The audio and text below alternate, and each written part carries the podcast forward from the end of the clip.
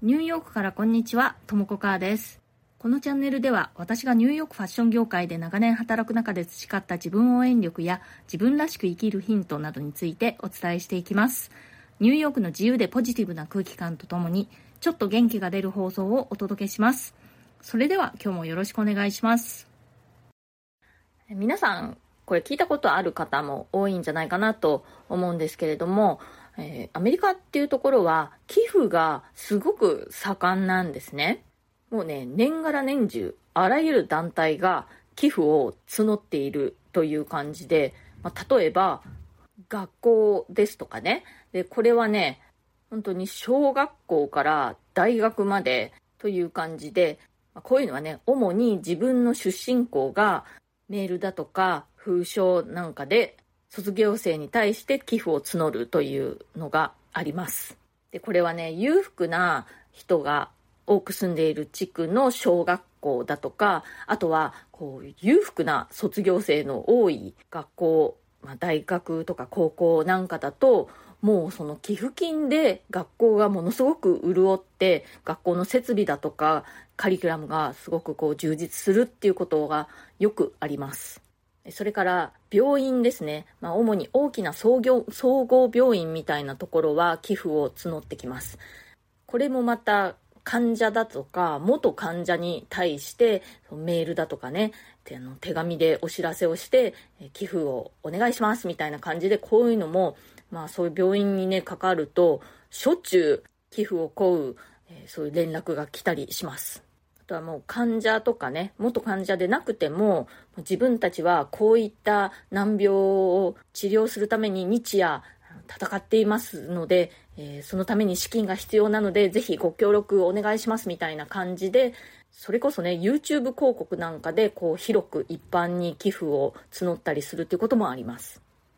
あとは、えー宗教団体、まあ、教会とかですね、そういった、えー宗教団体が信者に対して寄付を募るということもあります。えそれから多いのは、えー美術館とかね、博物館、あとは劇場なんかですね。これは規模の大小問わず、ほぼ全ての美術館だとか劇劇団、劇場なんかがやってるという感じですね。あとは、えー地域の図書館なんかも、えーその利用者、あとは地域の住民に対して寄付を募ります。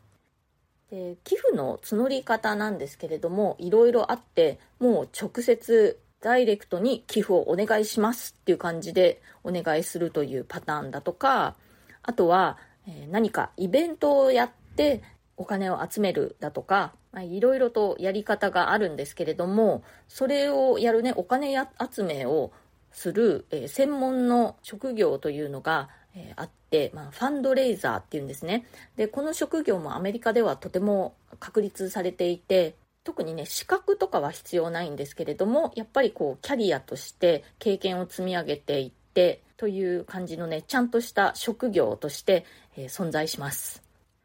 とまあこんな感じでアメリカで暮らしていると本当にねほぼ毎日ほぼっていうか毎日ですね何かしらの寄付のお願いというのを受けるわけなんですけれどもその全てに応えるということはできないのでその中で自分がどこに寄付するかっていうのを自分で選択しないといけないんですね。でそれで私が自分自身に決めたルールっていうのがあります。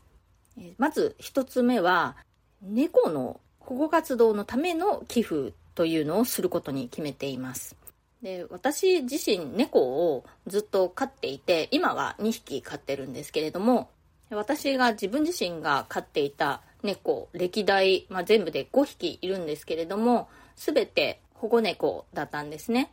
であのそういう猫を保護するのってボランティアの方たちがたくさん手を貸してくださっていて必要な経費なんかは寄付で賄われているということが多いです。で実際に私たち夫婦もそういったボランティア活動をしていたこともあるんですけれども最近ちょっとやってないんですけれどもそういう、え野良猫を、え保護する活動のための寄付というのを少しですけれどもするようにしています。でいくつかの団体に寄付していてその中にはそう猫に限定されていない猫とか犬一緒の団体っていうのもあるんですけれども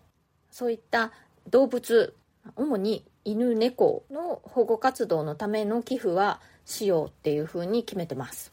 あともう一つは美術館のメンバーシップですね。これは純粋に寄付というよりもその年会費を払うことで入館料がタダになるという特典もあるので、まあ、あんまり寄付しているっていう感じではないんですけれどもでもそれもそのそれぞれの美術館の財源になるので自分の気に入った美術館のサポートに少しでもなればいいなと思って毎年メンバーシップの契約をしています。今はですね私はニューヨークの現代美術館、まあ、モーマーですねいわゆる。モーマーと、えー、ウィットニー美術館それと、えー、ブルックリン美術館この3つのメンバーになっています。それから、えー、3つ目は災害に対する寄付ですね。これはまあその時その時でいろいろな災害が起きてしまうのに対して、まあ、少額ですけれどもできるだけ寄付をするようにしています。特に日本で起こった災害なんかはやっぱり自分の祖国なので、えー、寄付するようにしています。そうやって自分なりのルールというのを決めておいた方が私はですけれどもね穏やかな気持ちで過ごせるなと思っています。そうじゃないと本当にねもう毎日毎日たくさんの寄付のお願いっていうのが来てでその全部ね事情はわかるんだけれども全部にやっぱり寄付をするっていうことは無理なのでそういうふうにもう自分はこういうところに寄付するんだっていうことでそれ以外は、ま申し訳ないけれどもあのスルーということであまりこう心惑わされることなく過ごすことができるかなと、まあ、私は思っています。でアメリカでどうしてこんなに寄付が盛んなのかっていうのを考えてみたんですけれども3つ理由が主にねあるんじゃないかなと思いました。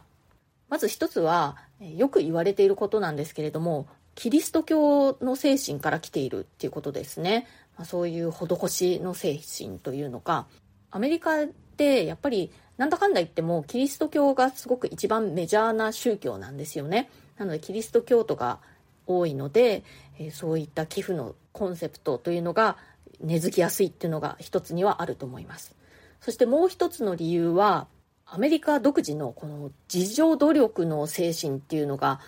根付いているということがあるんじゃないかなと思います。政府とかあのそういうお上に頼らず自分たちで何とかしてしまえっていう精神ですね。誰かが何とかしてくれるだろうっていうんではなくて自分たちで何とかしてしまうっていうそういう精神がアメリカにはすごく強くあるなと思います。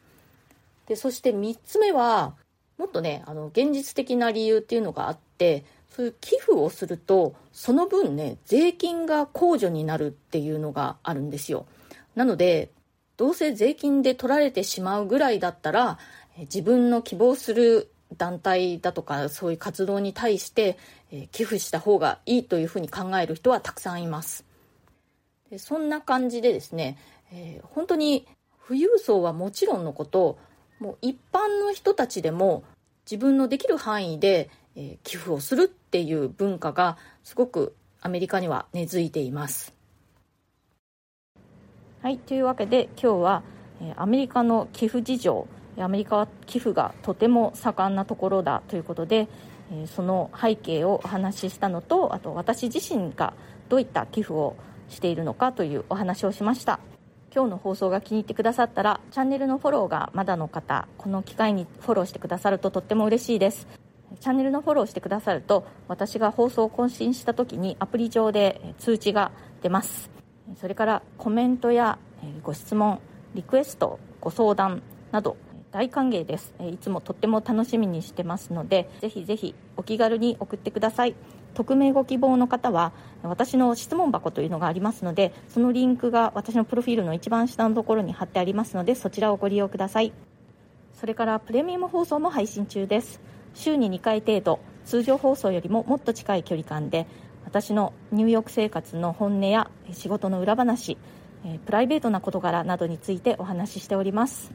Voicy のウェブサイト上でのお申し込みがお得になっております。えお申し込みのリンクを貼っておきますのでそちらをご利用くださると確実だと思います。そちらの方に、え私のプレミアム放送のリストもありますのでどういったことを話しているのかっていうのも見てみてください。それでは今日も最後まで聞いてくださってありがとうございました。良い週末をお過ごしください。